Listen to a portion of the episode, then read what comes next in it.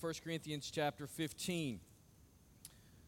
1 Corinthians chapter 15, and as you're finding your place there, I want to announce some good news. Uh, ben Little, who's been our interim for the past, God, three or four months, something like that, uh, since middle of the summer. Uh, last Sunday, as you know, was in view of a call, him and Meg over at Seaford Baptist in Seaford, Virginia, and last week they voted to call him and uh, bring them on staff there as their associate pastor of worship. And so we're excited about them. They're going to be starting December 14th. So, yeah, it's good stuff. And so, uh, church, we had a, a, part in that. God's used us, you know, gave him a platform to be able to use his talents to serve the body of Christ. And so, uh, from there, launched him out. So, it was good. You know, sometimes we look at uh, situations when there's a transition of leadership and all that, but God knows everything. And so, he's bringing people in and out and putting people in positions. I mean, he's the guy that, shouldn't say he's the guy, he's the God who, uh, who lifts up kings and brings them down, and he does everything in between all that. So we're grateful for uh, Ben and his ministry here over the last several weeks, and I think he may be with us a couple more weeks until they transition fully over there. But uh, as you know, Ricky and his family will be here starting this coming Sunday, and so there's a good chance that Ben and Meg may be with us for a few Sundays, just kind of helping out in, uh, in our worship ministry as well. So we're grateful. I mean, what a just servant's heart to be able to do that and be willing to do that.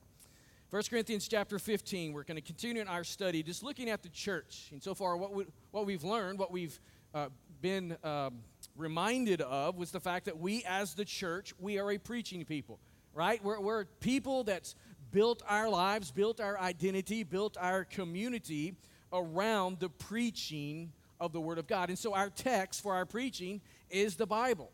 That's where we derive all of the things we're to know about the Lord and about life and about ourselves. And so, as we look at the Bible, we see that the central subject of the Bible, it's God.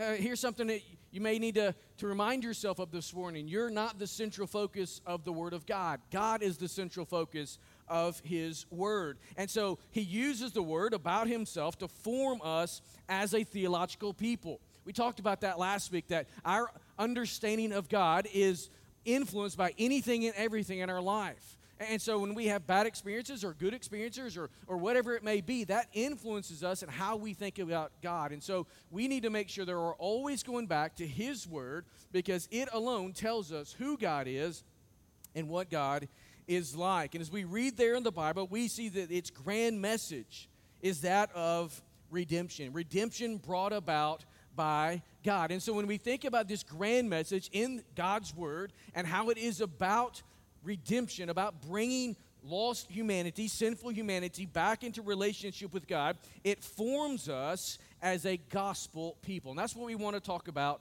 this morning. All throughout this series, over the next uh, seven weeks and, and the two weeks prior, my goal in this series is to remind us and solidify our understanding of what the church is, who the church is, what the church is to do. We're wanting to make sure that we're looking and understanding the church from a biblical perspective.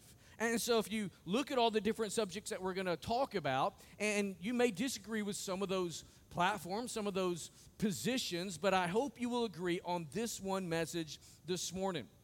Really, I hope you agree with all nine because they're all true and they're all biblical. But if you just had to pick and say, you know, I disagree with all eight, focus in on this one because this is the matter of life and death. We're going to talk this morning about the gospel. We're looking at the fact that the church is a gospel people, as well as all of the implications that come with being a gospel people, come with the gospel message itself. And so, and what we're going to do today and the next two Sundays is look at the the idea, the concept of salvation, the concept of redemption in the Word of God and how it applies and influences and affects the church. We're going to talk about this doctrine of salvation and come at it from different angles. This morning, we're going to look at the gospel and how we're a gospel people. So, we're talking about what it means to be saved. What does it mean to be saved, to be redeemed, to be brought into relationship with the Lord? Obviously, there's no greater need in a person's life than to experience salvation, to experience forgiveness of sin, and to be uh, released from the judgment of that sin. Next Sunday, we're going to look at how a person is saved by the gospel. What does that moment look like? What happens in that moment when you hear the gospel, believe the gospel, and are transformed by the gospel? Then, on December 6th, we're going to look at how we are to tell others the gospel so that they can be saved, so that they can experience the redemption that you have experienced as a follower of Jesus. And so, this meta narrative of the Bible is that of redemption. It's a great story. It's why the church is a gospel people. It's all because of the gospel and the story of redemption. And here in 1 Corinthians 15, Paul is reminding the believers there in Corinth of this great truth. Let's read the first four verses of chapter 15. Then I want to come back and share with you four forming truths. Number verse number 1. Paul says, "Now I would remind you, brothers, of the gospel I preached to you, which you received, in which you stand, and by which you are being saved, if you hold fast to the word I preached to you, unless you believed in vain. For I delivered to you as of first importance what I also received that Christ died for our sins in accordance with the Scriptures, that he was buried, that he was raised on the third day in accordance with the Scriptures. And he goes on to talk about how many people observed and experienced the resurrection of Jesus, the resurrected person of the Lord Jesus Christ. But if from these four verses here this morning, I want us to talk about how we are a gospel people. Now, we want to keep what we're looking at here in the context of what's happening in this letter to the church at Corinth. And so, here in this chapter, Paul is speaking to the doctrine of the resurrection. It's all about the doctrine of the resurrection. And in fact, we find here the most extensive treatment of the resurrection, and what that means for the believer, and all the implications that come along with it in all of Scripture. This is the most, most extensive uh, description of it.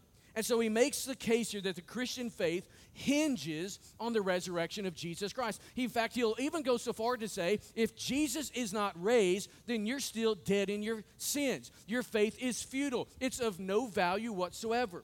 And so everything in our faith hinges, is contingent upon the resurrection of the Lord Jesus Christ. Because if he has not been raised, then we will not be raised either, meaning we're, all, we're still dead in our sins. Thankfully, we know that Jesus has been raised. In fact, uh, verse 5 and, and the following verses there, he goes on to talk about all the people that saw the Lord Jesus. We have multiple accounts throughout the New Testament of Jesus being alive, walking around, doing miracles, doing miraculous things, interacting with people post crucifixion and post burial. And so Jesus was raised from the dead. This message of a new and resurrected life that, that Paul's talking about here is part of the gospel message. It's, it's what makes the church a gospel people. And so I want us to look at four forming actions in regards to the gospel and what they mean to our salvation. First of all, we discover the gospel is a message to be preached. When we think about us being a gospel people, we see here that the gospel is a message to be preached. It is a message to be shared right? It's a message for people to hear and to embrace, as we will talk about in just a moment. So, Paul here is reminding the Corinthians of the gospel and the gospel that he had preached and a gospel that he had delivered to them. We see that there in the first part of verses 1 and 3. And so, before we really talk about what the message of the gospel is, let's uh, or how, it, how it's to be preached, I should say, let's define what the gospel is. In other words, what is the gospel? If we were to ask that question this morning, we would probably have a, a varying of different descriptions. Not all of them would be uh, the same, but not all of them would be wrong either. We would just describe it in different ways. We would come at it from different perspectives. Perhaps there would be some that would misunderstand it and misdefine it. And so it's important that we understand this term because it's a term that we use often in the Christian faith. But like all terms, they can take on different meanings over time and with different use. What happens is people begin to form their own ideas. They begin to think about what they would like the gospel to be, how they would like the gospel to be, to be defined, how they would like for it to interact with them personally, how they want it to touch on some areas but not touch on other areas. And so we as humans, we tend to do this. This is the way we go about things. And so we need to make sure that we're always going back to the book and defining the gospel how God has defined it. When we redefine it, it becomes a dangerous and destructive highway to be on. Because what's happening is, is you're fundamentally, fundamentally altering the message of the gospel itself. Let me illustrate what I'm talking about here. I am by no means a chemist, right? I, uh, I took chemistry in my junior year of high school. I, I made sure I got a degree in college that didn't force me to take those type of things. I like science, but who wants to get more who wants to do things in college or postgraduate work that's harder and it's not really going to set you up for anything you're going to do in life? So I chose majors that wouldn't require me to have further math than I already had, no foreign languages except for seminary, obviously Greek and Hebrew, which will, uh, will, will kick your backside. I'm just, I'm just telling you.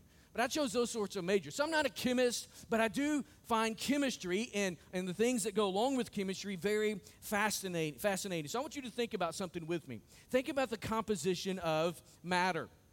It's comprised of molecules that have come together, uh, which are nothing more than various combinations of atoms. And so, for example, think with me about hydrogen. I don't know how much you know about chemistry and about the table of elements and all of those things, but hydrogen is on that table of elements. Hydrogen is a colorless, odorless, tasteless, and a very highly flammable gas with a molecular formula of H2.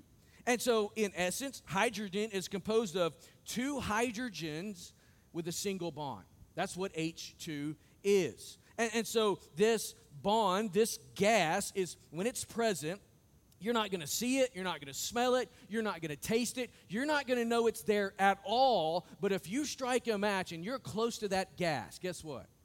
You will experience this tasteless, odorless, and, and smellless type of gas. You're going to experience its presence very, very quickly. It's highly flammable. So if you take that, that molecule, H2, and you add to it an oxygen atom, uh, you get something that is fundamentally different. So you take those two hydrogens, you add one oxygen to it, and the substance is no longer flammable. You know what the substance is? It's water. You guys are chemists too. It's water.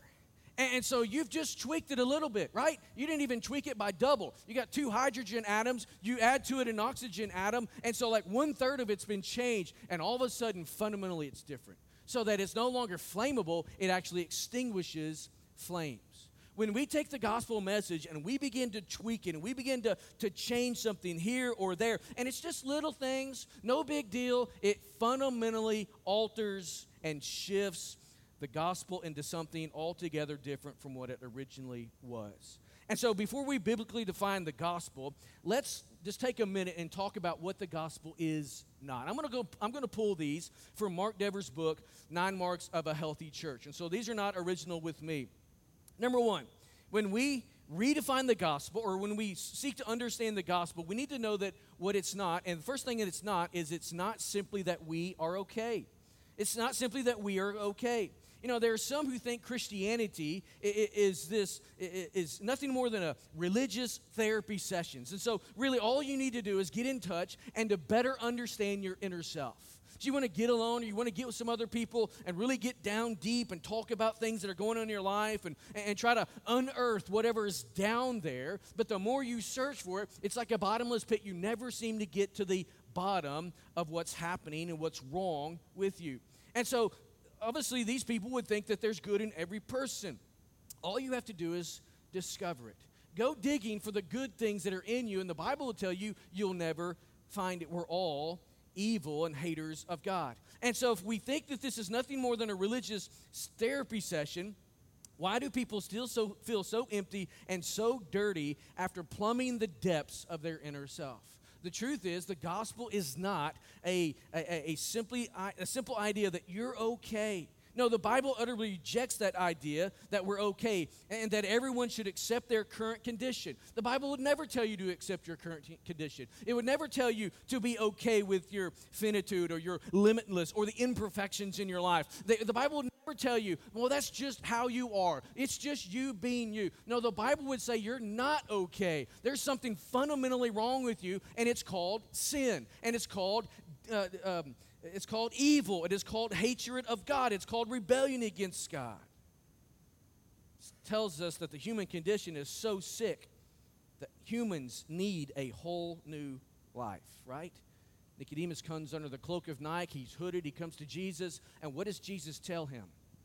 You must be born again. You need a new life. Nicodemus, your religion, your Phariseeism, all the things you know about God's word, that's not enough. You need a transformation from the inside out that literally gives you new life. Second thing we know the gospel is not is that it's not simply that God is love. Now, we know from 1 John 4 8 that God is love. The Bible says so. But it says a whole lot more about God than just that He is love, right? God is more than love. He's holy, He's righteous, He's just, He's forgiving. The Bible tells us He is kind and long suffering. The Bible tells us He is eternal. So, those who would place love over and above the other attributes are basically saying love trumps all of those other things. Those other things are not as important. But the Bible, I believe, would lead us to the point, lead us to the place where we would understand that love and holiness and righteousness and justice and kindness and long suffering and all of the attributes that are laid out in the scriptures about God work together in tandem. It is a holy righteousness. It is a holy love. It is a holy eternality. It is God in His fullness. He is a God of love and justness. Think about this idea of love, though. It's not superseded by the other characteristics. If God is love, then why did Jesus have to hang on a cross? Number one, that's not very loving from the Father to the Son, right? Hey, I want you to go down there and I'm going to destroy you. We're going to study Isaiah 53 in small group this morning where it talks about he's crushed for our iniquities. How is that love if there's not something else driving that act? How is it loving to have your blood shed? How is it loving to experience the pain of being forsaken by the Father, being abandoned by the Father as the Son hangs on the cross. So he experienced those because God is love, and he is holy, and he is righteous, and he is just, and he is forgiving. See, that he went to the cross because in his love, justice had to be served. Sin could not just simply be brushed aside, it had to be dealt with, and God, the Father, lovingly dealt with it through Jesus, the Son. Thirdly, it's not simply that Jesus wants to be our friend. Now, we know Jesus is a friend, a, a, friend that sits closer than a brother. We know that Jesus is our example. But again, he's much more than those things. He never brushes aside our sin. Instead, what Jesus did on the cross was he purchased our freedom from slavery. He reconciled our rebellion with the Father. He restored fellowship with the Father through that sacrifice. And so, what Jesus did is he justified the guilty by becoming sin in order to fully repay the penalty. Again, Isaiah 53 in small group sets up so beautifully with what we're talking about this morning. He's, he's crushed for our iniquity. His blood was shed so that we can have forgiveness. God destroyed his son so that he didn't have to destroy you. It's not simply that Jesus wants to be your friend. No, his death, his resurrection was to disarm and to conquer the enemy. Jesus is your friend, yes, but he is your king just as much. He's the one who purchased you back to himself. Fourthly, the gospel is not simply that we should live right. You know, many times it's thought that the Christian life is a list of do's and don'ts. It's perceived that good Christians are busy doing good things and doing religious things. Eh, this idea that the gospel becomes associated with behavior more than the cross and the tomb. So, what really is beginning to happen there is the gospel, it becomes an additive to your life of trying to live a certain way. It's Jesus plus something else. And anytime you have Jesus plus another thing, you no longer have the gospel message. It's Jesus and Jesus alone. Should we live right? Absolutely. But we don't live right to be in relationship with Jesus Christ. We seek to live right because we're in relationship with Jesus. There's a big difference there. There's an eternal difference there. You see, the Pharisees thought they were living right, they sought to live right. What did Jesus say to them? How did he describe them? You bunch of whitewashed tombs full of dead men's bones.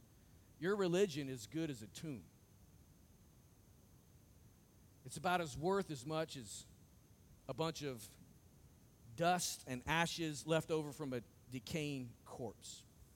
So the gospel is not those four things. The gospel would call us to a radical response to our condition. It's not an additive, it's not something that's sprinkled on your attempt at good behavior and choices. No, the gospel is a message of good news to those who realize their desperation before God. I am undone, Isaiah said. I am a man who lives with among people of unclean lips, wicked hearts. So what then is the gospel?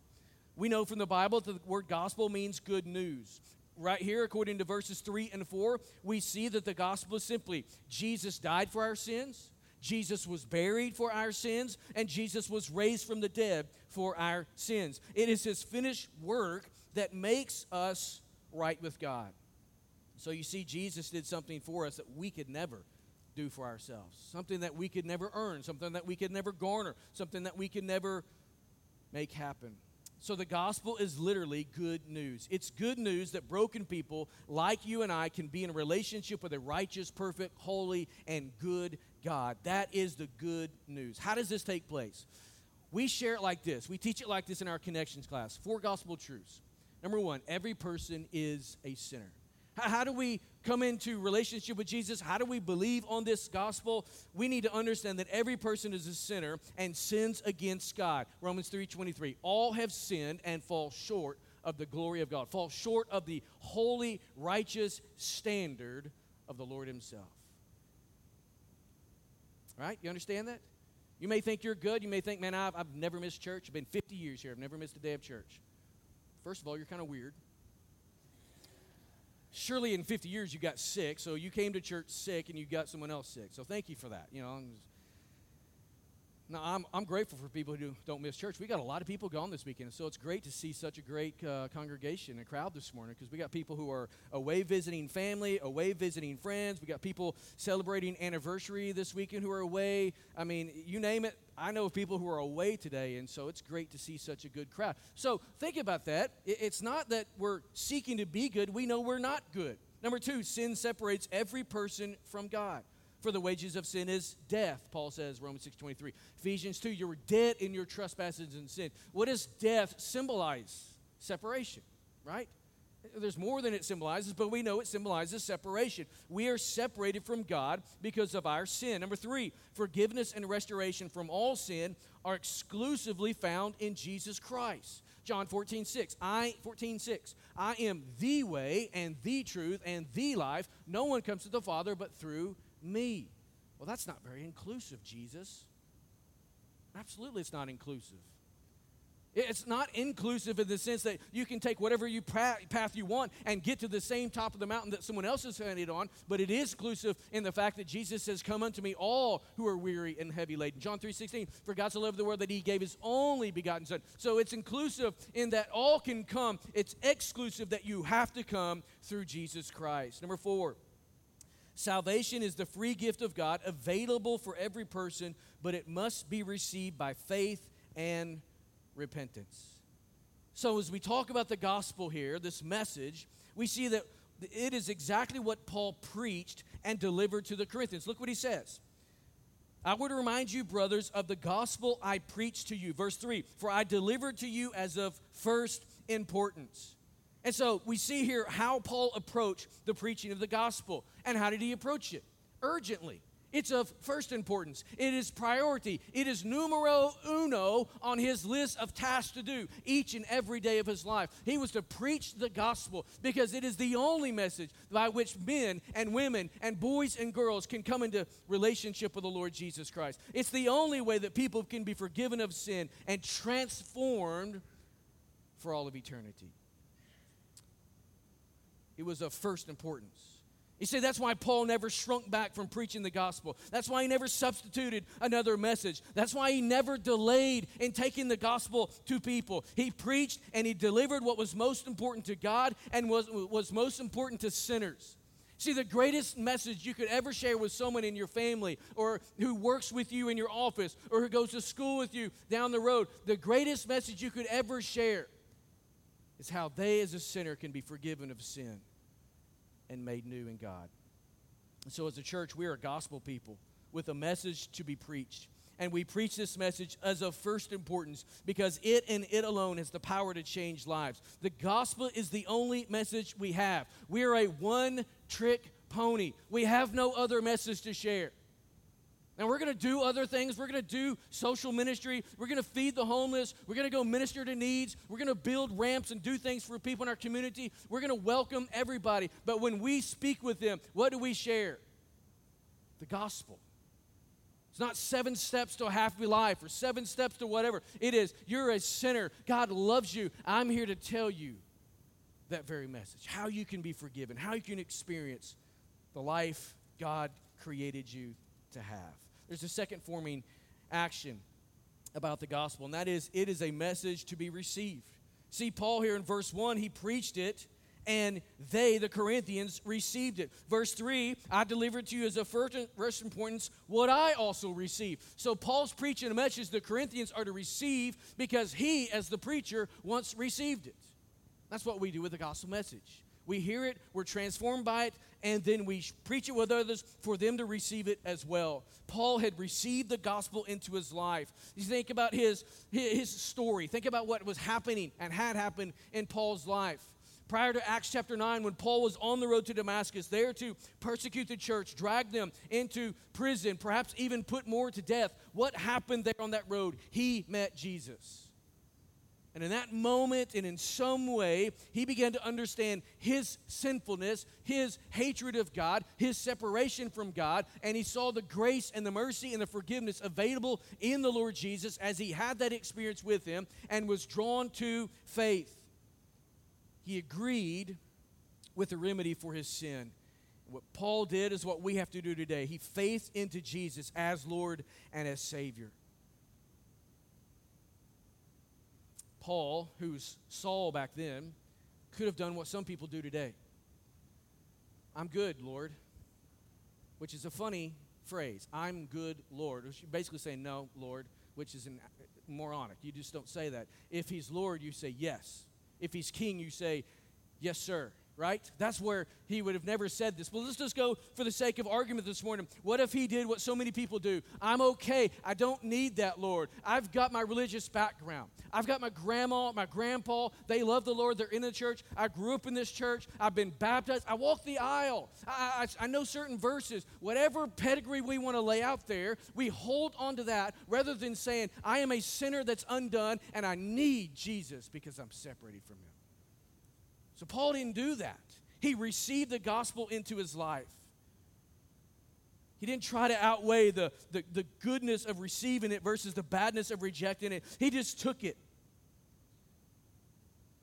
He didn't try to say that I'm, I, am i am good, I can pay my own sin debt. Because when you do that, you're rejecting the gospel because it doesn't, for, it doesn't fit into your preconceived ideas about salvation. No, Saul was like we are and what he acted like how we need to, re- to, to act. He received the message of the gospel. And what the beauty of all of this is that God never forces you to accept it. Regardless of your reformed position, how Calvinistic you may be, I don't believe the Lord ever would force you to believe this. There's this tension in Scripture there that we have a choice to make. And so we see here that we need to receive this into our lives. We preach, people receive. This leads us to a third forming action it's a message to be stood upon. Latter part of verse 1. He preached, they received, in which you stand. See, the Corinthians had heard the gospel preached, they had received it by faith. He's writing to a church here. He's not writing to a bunch of pagans. So we, knew, we know that these Corinthians are in relationship. They are regenerate, is the theological term. They've been born again. They have new life in Jesus. Is this church a, a mess? Absolutely, it's a mess, right? We know the sin that they were dealing with, the sin that they were entertaining, the sin that they were even celebrating there in chapter 6. But they're still believers, they're still regenerate in their walk with the Lord. They'd received the Lord Jesus by faith. And so, what we see here is that they had continued to stand upon and in this gospel. They had come to know that Jesus died for their sin on the cross, that he, that he had bore their sin and shame, that his blood satisfied the wrath of God and the justice of God, and had brought mercy from God to them. They had come to know that Jesus was buried in the tomb, the tomb that they deserved, and they knew that their sins is what had sent him there. They had come to know that Jesus was raised from the dead, that there on the third day he stood up out of that tomb and he walked out of that tomb, conquering sin and death. He was raised to new life. The victory that he won and the new life he received, they also believed and understood that they, there in Corinth, had received that new life and new forgiveness was theirs. They stood upon the gospel as they continued to faith into Jesus and were saved. But they also stood upon the gospel every day after that moment. Formed the way they were to live life. It formed the way they looked at individuals and relationships. They began to understand that nothing and no one is beyond redemption. How many times in our relationships, especially in the contentious culture and, and time that we live in right now, that we think because you disagree with us on whatever the issue is, we can never have a relationship whatsoever. No, nothing is beyond redemption. Right? I mean, we just sang the last song. Our sins, though they are many, how does it go? His mercy is more. That's why we like worship pastors, because the preacher never can remember the lyrics to the song. I just know it fits the context. And when we were singing that, I'm thinking of the verse Though sin abounds, his grace abounds that much more. Think about that. There's nothing I can do to, to get beyond the grace and the mercy and the forgiveness of the Lord Jesus Christ. And, and so today, if you're a, a Christian, you're like the Corinthians, you're regenerate, you know that. There's a, there's a love for the Lord that you have, though you've been walking at a guilty distance for some time. You're in some pretty good company. David was like that for one year, if you don't know that. I mean, he, he I've been joking with our small group. He's the peeper looking in on the woman who's taking the bath. He sends for her. He, he has relations. He tries to cover it up by murdering her husband. This guy is in a lot of sin, right? And he's walking around that guilt and shame for a whole, a whole, year, over a year, until Nathan confronts him, and which is the grace and the mercy of Almighty God. And we see a beautiful picture there. It's Psalm 51 as he recognizes his sin, confesses it, and is restored. Nothing and no one is beyond the forgiveness and the restoration of the gospel. Brings us to a fourth forming truth. The gospel is a message to be transformed by. See, the gospel is not just an entry ticket into heaven. I think sometimes we in the church, we, we begin to think that the gospel is that message I heard when I first heard it, first understood it, first believed, and then there's something else that I need the rest of my life. No, I'm saved in and by the gospel, and I continue to walk and be saved in the gospel. Look what he says here in verse 2 and by which, remember, he's preached it, they've received it, the Corinthians are standing in it. And so, verse 2 and by which you are being saved. You're to be transformed. You're to walk in this. It's to be something that continues to transform and to change your life day by day. And then he adds the disclaimer if you hold fast to the word I preached to you, unless you believed in vain. We're going to deal with that in just a moment. So, the gospel is more than an entry ticket into heaven. It's an invitation to a life of ongoing sanctification, ongoing transformation. As a Christian, when you heard the gospel, you turned from your sin, you placed faith in Jesus, you were at that moment transformed by the gospel message. You were once dead in trespasses and sins, now you're raised to life in Christ. See, the death, the burial, and the resurrection of Jesus became a reality in your life. Everything that the Lord accomplished for you on the cross, there on the tomb, was applied to you, put to your account. You were transformed in that moment, became a new creation. Paul says in 2 Corinthians 5:17 like this: Old things have passed away, and behold, all things have become new. You're not who you once were. You may still deal with some of the sins you used to deal with. That is not who you are.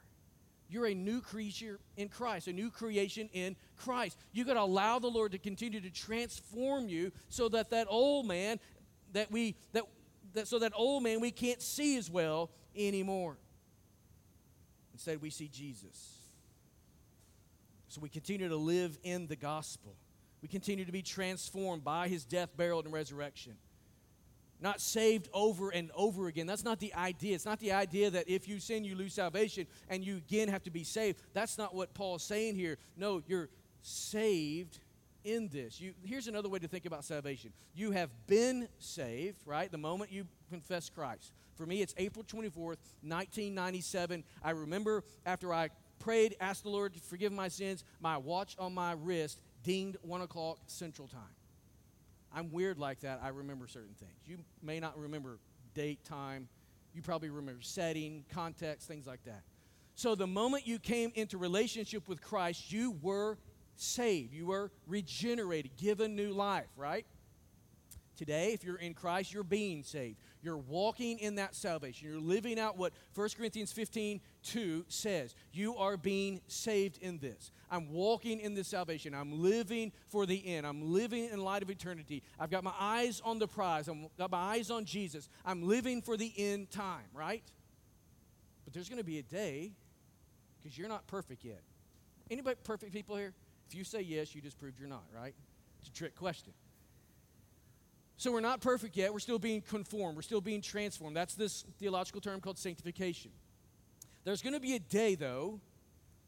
So justification is the moment you're saved. Sanctification is where we're living today. I was saved. I'm being saved. I will be saved is future, right? That's glorification. So the moment you die and meet Jesus, or if Jesus was to come back, we will be transformed fully salvation will come to an end for us. We will fully experience all the things that we've been longing and living for.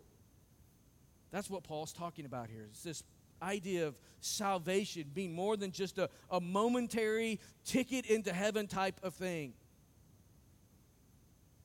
So when the Lord reveals those areas of that old sinful nature in us, what do we do? As we live out this sanctification, what do we do when He presses those points in our life? Will we do what we did when we first believe? what did you do? Came to the cross. Lord Jesus, I'm a sinner. No, you're not being saved again. Remember, you're already in Christ. But you still come back to the cross. Lord, I'm a sinner. And I understand, I, put my faith and trust in you, and, and I understand my sins were nailed to the cross. New Testament's clear about that. I, I know that they were paid for. When you said to tell us that it is finished on the cross, that was for my sins, past, present, and future. But Lord, these things you're, apply, you're, you're, you're pointing out in my life, I just confess them to you and I thank you that they are forgiven. I thank you they've been dealt with. I receive that forgiveness. Lord, help me walk in newness of life. That should be our approach when the Lord presses his finger down and his word speaks to those areas of our lives that are wrong and sinful and rebellious. We trust his sacrifice for the forgiveness. We crucify and bury that sin. We walk away from it. We cut it out of our lives. That's why Jesus used such. Uh, hyperbolic language. And he says, if your eye causes you to sin, pluck it out. If your hand causes you to steal, cut it off. You're not literally saying pluck it out, but I would say if it's really that big of a deal in your life, you're better to not have an eye, he says, and not be able to see than to have an eye and continue in sin. So he's saying deal with your sin in radical ways, trusting in the Lord Jesus for the forgiveness and the sanctification. And we do all of this as we pursue new life in the Lord Jesus. This is the power of the gospel. If you today have faith, by faith have believed the gospel message and trusted Jesus as your Lord and Savior. The Bible tells us you've been saved. The Bible tells us you're being saved. And the Bible tells us you're going to be saved. It's transforming in your life. So the big question this morning is have you experienced this type of transformation. I mentioned the latter part of verse 2, and I want to point this out. Paul makes an interesting and frightful statement here in verse 2. He says, If you hold fast to the word I preached to you, unless you believed in vain. So apparently, what Paul is pointing out here is it is possible to give lip service to Christian ideas and never actually give faith to those ideas. You, you can actually be in church, grow up in church, live in church, uh, uh, serve in the church. You can be on staff. You can stand in the pulpit and preach the Word of God and still not be a follower of Jesus. How scary is that? That you can so deceive yourself into thinking my religion, my religious activity, the things I'm striving, that those are good enough, and they prove, even though deep within the recesses of our heart, I think every one of us who have lived that sort of life, we know it's a facade. My testimony is I lived that way for five years trying to make my religion work, trying to make my activity work, trying to make those good things that I was striving for to work and to make me a Christian. But I had to come to a place where I understood that my good works are like filthy rags in the sight of the Lord and bow down before the Lord Jesus. We know from Judas Iscariot, right? It's interesting no one, no new parents ever named their son Judas Iscariot whatever, right? None of us would ever do that. So, what do we learn about Judas? A lot, but here's one thing that we may not think about all the time. We know from the life of Judas Iscariot that you can literally be around Jesus and be around the work of Jesus without ever being in Jesus and believing on his work. Ju- Judas walked around with Jesus for three years. He saw the miracles, he heard the teachings. He experienced the grace and the forgiveness and the mercy and the love of this man who was there as his teacher, supposedly, and yet Judas was never transformed by that. Today, we can live in the church, serve in the church, be in the church, be around the church, be around the gospel, and it never touch our lives. That's what Paul is saying here. Unless you believed in vain. So, how can we know if we've experienced the transforming power of the gospel in our lives?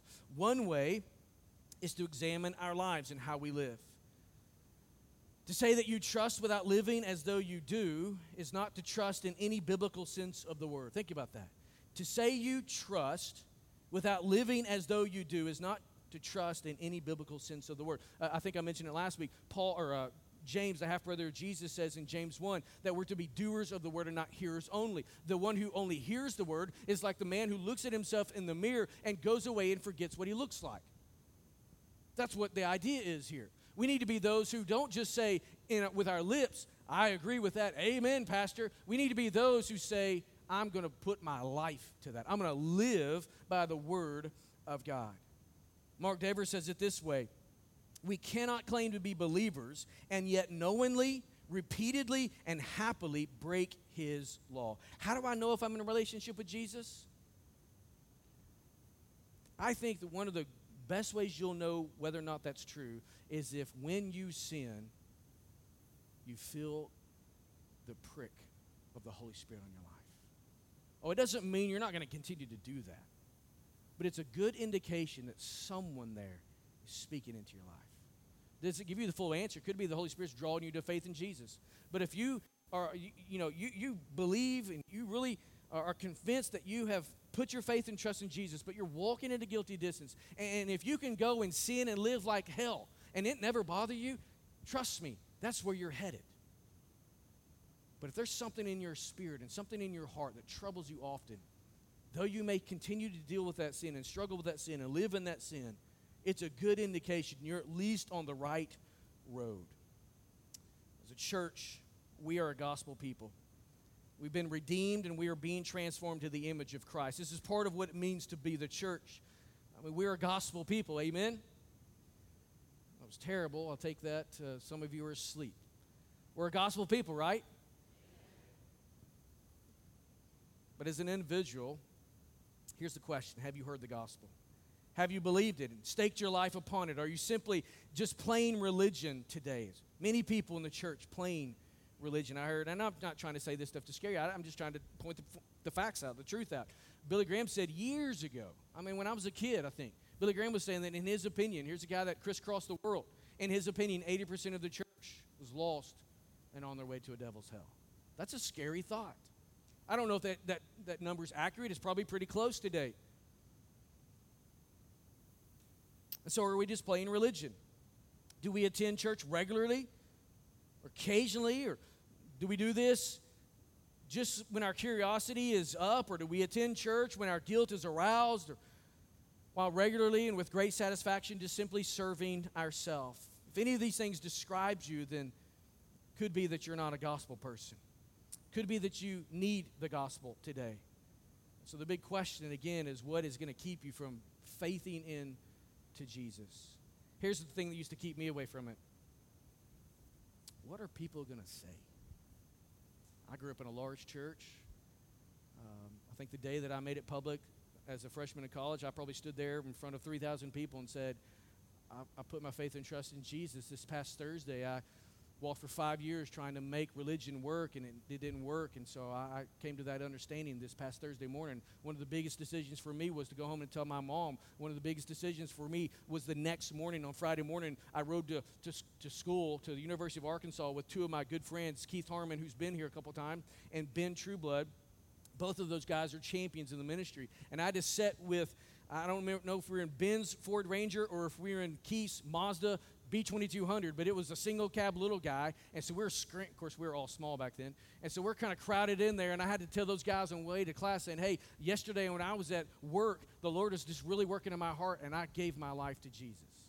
That's a scary thing when you're, you know you're talking to other believers who think you're a believer. And yet, you know what they did to me? Welcomed me, celebrated.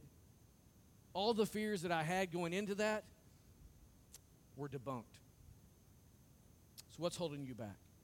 For us Christians, we know that we're not a perfect people, right? We know we still battle against this nature of the flesh. But thanks be to God, we still can stand in the gospel. We know He's at work in our lives. We know the gospel is transforming us day by day. And so, what do we do? We keep leaning into the gospel. We keep coming to the cross. We keep trusting in the blood that was shed for the forgiveness of our sins. We keep trusting this beautiful message of the finished work of the Lord Jesus Christ. We do this because we are a gospel people. Gospel people. The Bible tells us good news, right? It's the gospel. It begins telling us that God made you, created you, loves you, has the best for you, wants to be in relationship with you. He is the friend that really wants to know you and to help you.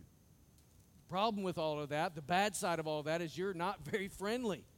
You're a sinner. You're a wicked person. You're selfish. You're the person that always comes and always looks about yourself and your own needs. You're the anti friend.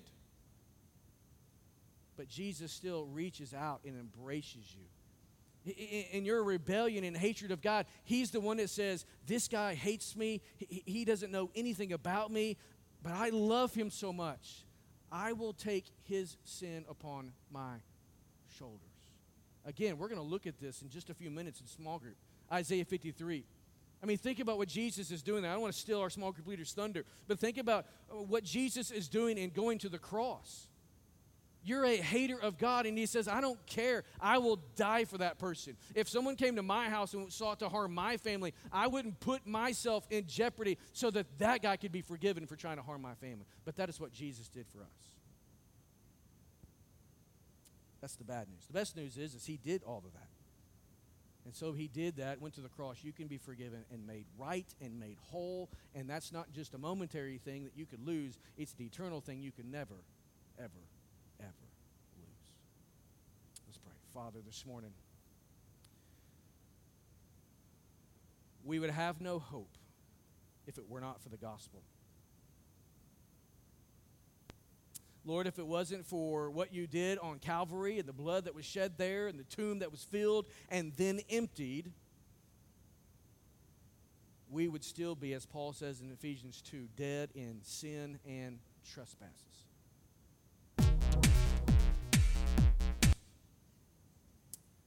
That's the Holy Spirit, I'm sure. Father, we are grateful that um, you did all of that for us. This morning, as we have talked about the gospel message, as we've talked about what it means for us, and hopefully we've inspected our own lives. God, I pray for believers today. Those who are walking in step, those who are not. Pray that we've been encouraged to lean into the gospel to walk in it, to stand in it, to build our lives upon it. Lord, that we would be committed as a church to doing that. I pray for sinners, those who maybe for one of the first times are beginning to realize that they've been nothing more than religious, but they're still in their sin. Others, they know they've never been quote unquote Christian, but they're beginning to see that they're sinful. They're cut off from you. God, I pray for them this morning that they would see the grace and the goodness of Almighty God. That, Lord, you love them despite who they are. I pray this morning you would help us by faith to lean in, to trust you, to give our lives to you. Lord, I pray that we would all turn from the sinfulness and the wickedness in our life, that we would cast it away, that we would nail it to the cross, that we would cut it out of our lives, that we would walk away from it, never to return. We do this because we are a gospel people, transformed by what you've done. Lord, as we move into this time of response, help us to respond faithfully with repentance as we look to you. We pray all of this in that wonderful name of Jesus. Amen. Let's stay into our